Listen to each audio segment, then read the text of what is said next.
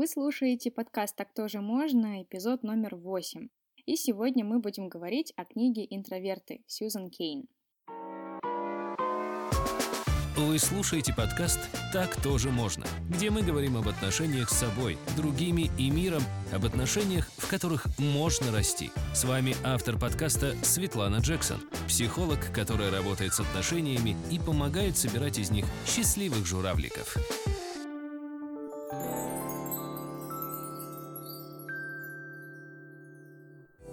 Друзья, привет-привет! Сегодня говорим о книге «Интроверты» и об интровертах, и о том, как им живется в мире экстравертов. В этом нам поможет книга Сьюзен Кейн, и не поверите, она тоже интроверт, которая в своей книге «Quiet» в английском варианте «Тихий» показала, что быть интровертом — это не самое страшное наказание. Может, даже наоборот. Это может оказаться очень такой большой, мощной силой, главное — найти к ней свою дорогу. Расскажу вам свою предысторию. Начну с такого coming-out, такого самораскрытия, и скажу вам, что, друзья, я интроверт. Сейчас должны, должен быть грохот такой музыкальных тарелок, и самый главный вопрос, который волнует меня уже довольно долгое время, как жить интроверту в Штатах. Когда я жила в России, меня эта тема не особенно волновала, мне это не так досаждало, я знала, что я лучше общаюсь один на один, группе немного теряюсь, но ничего страшного, я там как-то смогла с этим справляться. Но особенно остро эта тема появилась именно после переезда. Американцы, если вы их видели, они довольно громкие ребята, у них другие интонации, более высокие, более такие яркие. Я сейчас э, занимаюсь со своим преподавателем по английскому интонированию, не знаю, по английскому, по английской речи, наверное, так лучше сказать. И я пытаюсь освоить все эти интонации, они мне даются не так легко, потому что они просто другие и более такие экспрессивные, то, что для меня не свойственно. И как-то мне мой муж сказал, что он вообще-то не экстраверт, как я раньше думала, а такой суровый интроверт. Я ему, конечно, не поверила, но когда я прочитала, кстати, книгу э, Сьюзен Кейн, я поняла, что, ну, во-первых, многие интроверты порой прячутся под такой под вид экстраверта, и, возможно, это ситуация моего мужа, мы еще исследуем этот вопрос. С другой стороны, есть такой момент. Есть такая теория, что американцы действительно самая шумная и общительная а, нация, и связано это с тем, что там, несколько веков назад, когда европейцы решили покорять Америку, это же люди были не те, которые домоседы, хотят книжечку почитать на балконе, полюбоваться птичками, послушать музыку. Нет, это были люди, которые были активны, которые могли плыть там, несколько недель непонятно куда, через шторма, приплыть выйти на эту землю непонятно какую, начать что-то строить, какие-то заводить знакомства и строить свою американскую мечту. Получается, что современные американцы — это потомки тех экстравертов, которые, по сути, переплыли океан и осели здесь. Есть гены экстравертов и интровертов, и получается, что современные американцы, они просто унаследовали эти гены, поэтому у них эта черта наиболее развита, может быть, чем у других наций, народов, других людей по всему миру. Выходит, что такой интровертированный американец для меня ощущается все равно как экстраверт. Такая забавная история. Этот факт значительно упростил мою адаптацию, когда я подумала, что, ну, они просто в целом для меня шумнее, больше э, как-то вот общительнее, чем я когда-либо вообще это видела или была в такой ситуации.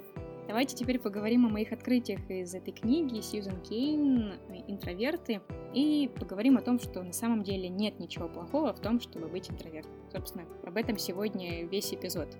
Показать интровертам, что интровертом быть даже очень классно. Мне понравилось видение, автор написала такую мысль, что без интровертов не было бы ни теории гравитации, ни теории относительности, ни в поисках утраченного времени, ни Питера Пэна, ни кота в шляпе, это Cat in the Head, э, доктор Сьюз, такой американский, чуковский, ни Гугла, ни Гарри Поттера. Это мое сердце в этот момент на последней фразе ёкнуло, потому что как же, как же мир без Гарри Поттера. Представляете, сколько всего было создано интровертами? И та мысль, что интроверты, они такие закрытые и нетворческие, она вообще не относится к реальности. Интроверты просто черпают свою креативность и творчество не в том месте, в котором его черпают экстраверты. Это раз. Другой момент связан с тем, что уже очень долгое время существует идеал экстраверта. Такой культ экстраверта и той связки, что если ты много говоришь, то ты умный.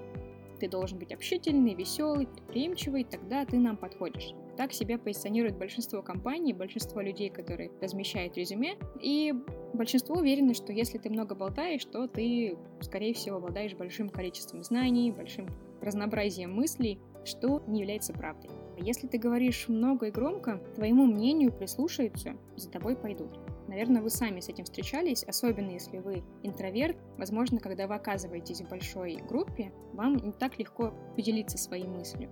И, возможно, вы знаете, что те, кто более общительны, те, кто больше, скажем так, болтает, они сразу организуют вокруг себя пространство, организуют людей и берут на себя лидирующую роль.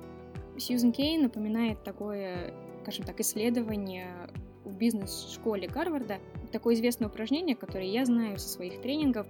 Название точно не воспроизведу, но смысл в том, что было крушение самолета у людей, которые после крушения, вот они выжили, они находятся на острове, и у них есть 15 вещей, которые могут им пригодиться для того, чтобы они могли все-таки выбраться с острова. Эти 15 вещей нужно проранжировать по степени их важности. Первый – самый важный, ну, 15 самый такой бестолковый предмет, можно без него обойтись. И студенты бизнес-школы Гарварда и вообще на таких тренингах по коммуникации и общению нужно проранжировать все вместе, группой договориться, какой в итоге будет список. Ох, друзья, это непросто. Я вам скажу, что порой это сложное задание, и чаще всего оказывается, что те, кто говорит громко и настойчиво, их, конечно, слушают. Но на примере студентов бизнес-школы Гарварда это не всегда приводит к лучшим результатам потому что они после еще смотрят потом записи того, как шло обсуждение, и понимают, что в какой-то момент такой лидер, который захватил все внимание на себя, он упустил, ну или не поддержал ту мысль, которую там тоненьким голоском произнес один такой скромный интроверт. А мысль была хорошей. Например, они могли бы с этой мыслью пройти испытание и как бы закончить это упражнение и справиться с ним. Но, увы, экстраверт затопил своей общительностью и своим желанием контролировать процесс и ну, не проследил за какой-то другой идеей. Так происходит, потому что у экстравертов порой бывает такая тенденция просто убедить всех, что я прав, и у них не всегда хватает терпения, чтобы послушать других. И в этом есть отличительная особенность интровертов, в том, что интроверты слушают, стараются понять, что происходит.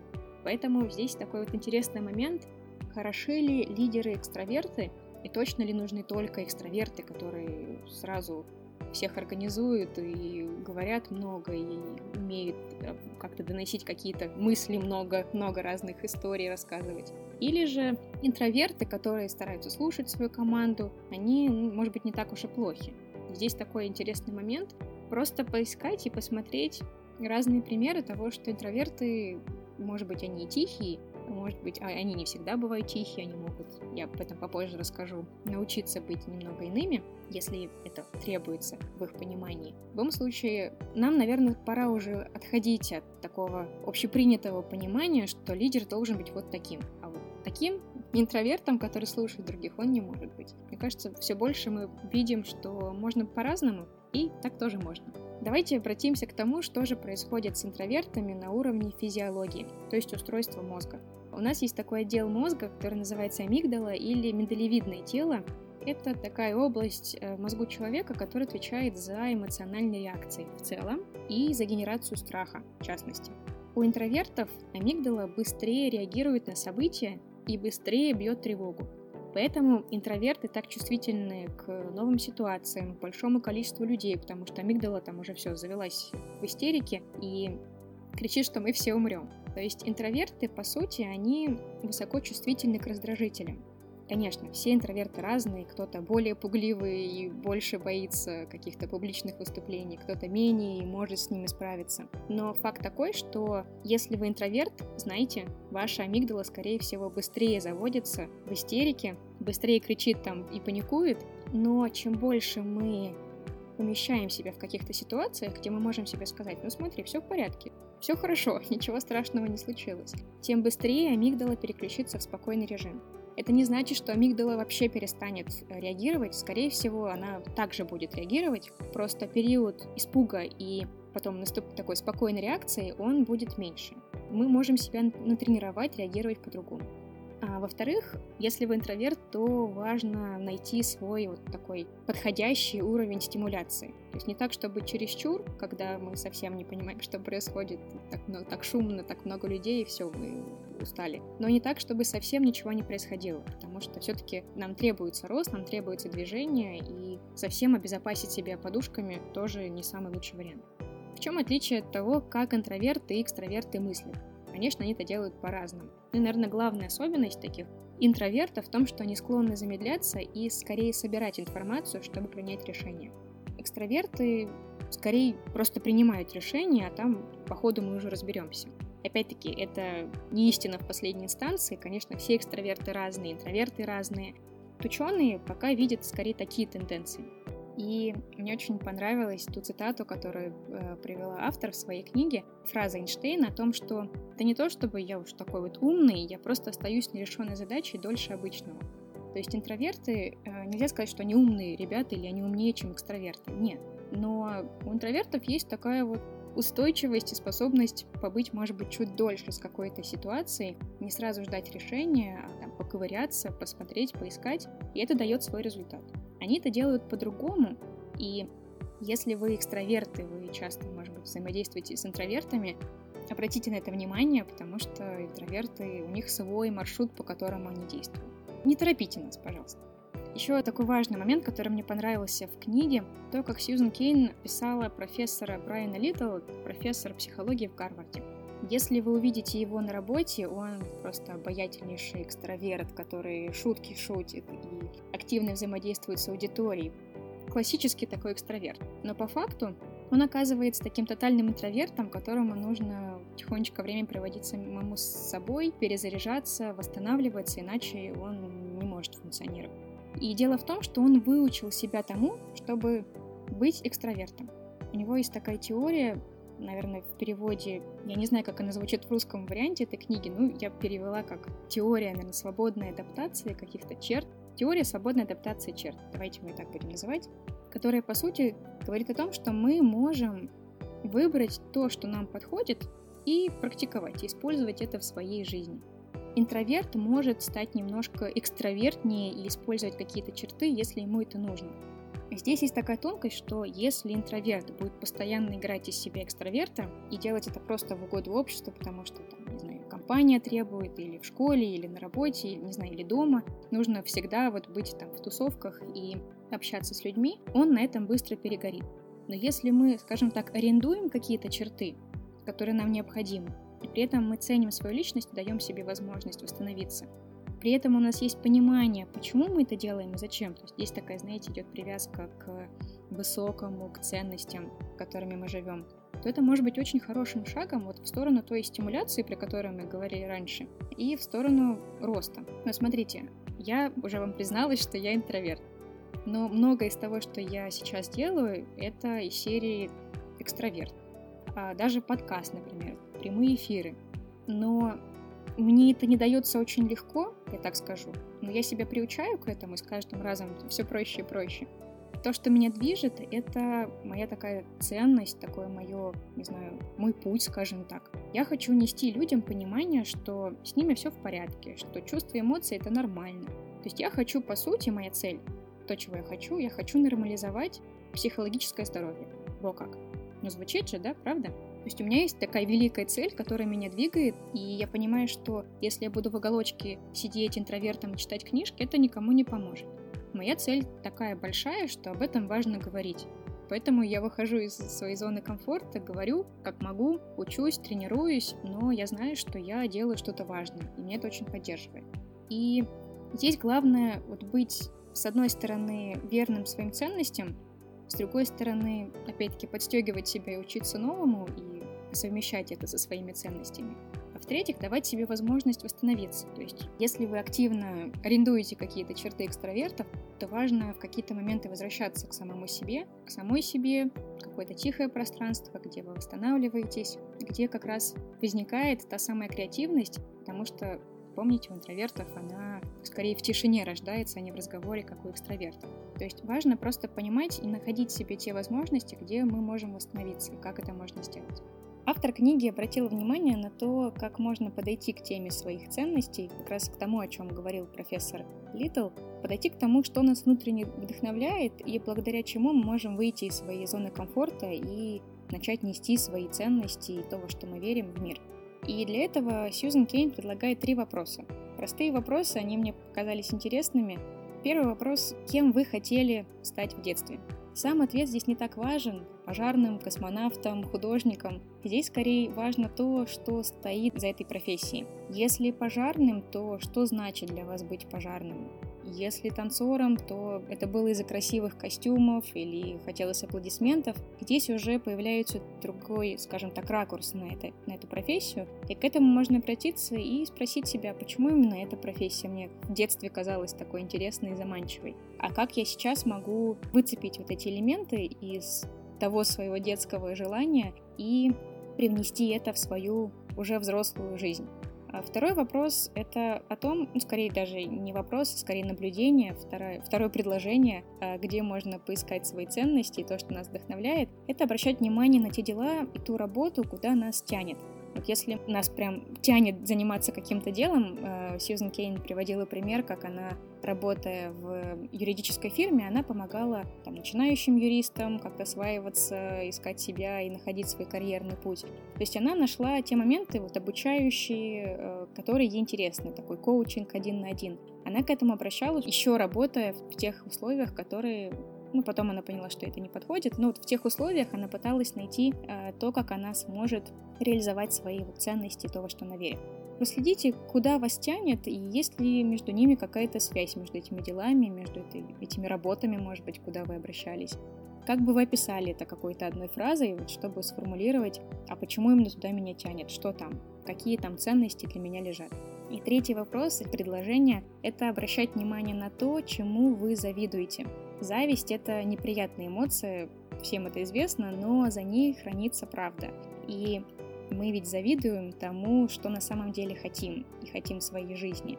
Поэтому можно, конечно, тратить свои силы на зависть и на то, как здорово живется тому, кому мы завидуем. А можно спросить себя, о чем это для меня, а что этот человек делает такого, что я не могу себе позволить. И к этому обратиться, найти там что-то очень важное. Теория свободных черт, которую сформулировал профессор Литтл, она помогает нам действовать на основе этих ценностей и, по сути, заключать такой своеобразный договор с самим собой. То есть я выхожу из зоны своего комфорта, чтобы сделать вот это и вот это. И это соотносится с моими ценностями, с моим пониманием, что я несу в этой жизни. И я это делаю, а потом быстренько нахожу себе возможность, время, место, чтобы вернуться к самой себе, к самому себе, чтобы восстановиться. Потому что если мы всегда будем действовать из точки, где это не совсем нам свойственно, то мы на этом очень быстро устанем, и мы уже не сможем обращаться к тем ценностям, которым нам важны. Поэтому для интровертов особенно важен такой баланс. Если мы арендуем какие-то черты и используем их, то важно, чтобы мы находили возможность восстановиться, иначе тяжко будет. А другой занятный момент, который я нашла в книге, это, конечно, о том, как интровертам и экстравертам не просто общаться. Если вы интроверт и ваш партнер экстраверт, наверное, вы встречаетесь с этим довольно часто. И тут важно найти такой формат совместной жизни, совместного времяпрепровождения, который подходит обоим. Это сложная задача, и здесь, наверное, кроется очень много таких конфликтов на этой почве. Но потому что экстравертам сложно понять, что интроверту нужно тихое время, чтобы восстановиться, а интроверту сложно понять, что экстраверту просто невыносима эта тишина, в которой варится интроверт. То есть здесь такой непростой, непростая задача, которую нужно решить. И э, когда я читала эту часть, я подумала, что в этом эпизоде я расскажу вам немного про ту статью, которая есть у меня в блоге «Психологическое оригами». Статья называется «Как сделать конфликт полезным для отношений». И мне кажется, она очень так удачно, хорошо применима к тому, о чем мы сейчас с вами говорим, про экстравертов, интровертов и как им договориться. И полезный для отношений конфликт — это конфликт роста, скажем так. То есть мы решаем какие-то важные задачи, мы обращаемся к нашим ценностям, пониманию жизни, нас самих, отношений. И после этого мы чувствуем, во-первых, облегчение, во-вторых, освобождение энергии, и в-третьих, вот как бы какую-то гармонию и понимание, что мы с партнером двигаемся в одном направлении. Но прежде чем подойти к этому конфликту роста, нужно пройти несколько шагов, которые помогут нам понять, точно ли этот конфликт приведет нас к росту или этот конфликт вообще-то немножко про другое. Первое, важно понять цель конфликта. То есть мы просто хотим слить напряжение, которое было на работе, например, или после похода в магазин или еще где-то. Или мы все же затрагиваем момент ценностей, понимания совместной жизни, и это уже другая история. Если это просто прослить напряжение, это, наверное, все-таки нечестно по отношению к партнеру. А если здесь момент того, что экстраверт хочет «Эй, вечеринок», а интроверт устал, ему бы книжечку, то вот тот самый момент, когда важно разобраться, как люди видят совместную жизнь и как им на этом договориться. Второе — это прояснить, про кого этот конфликт, потому что часто мы э, забываем про наши потребности, а потом обращаем неудовлетворенные потребности э, в виде таких обвинений, может быть, оскорблений, потому что человек взял и про нас не подумал. Но дело на самом деле в нас и к тому, обращаем ли мы внимание на те потребности, которые у нас есть, что мы с ними делаем, делаем ли мы с ними что-нибудь. И здесь, опять-таки, мне кажется, стоит разбираться самим собой, а не втягивать в это партнера.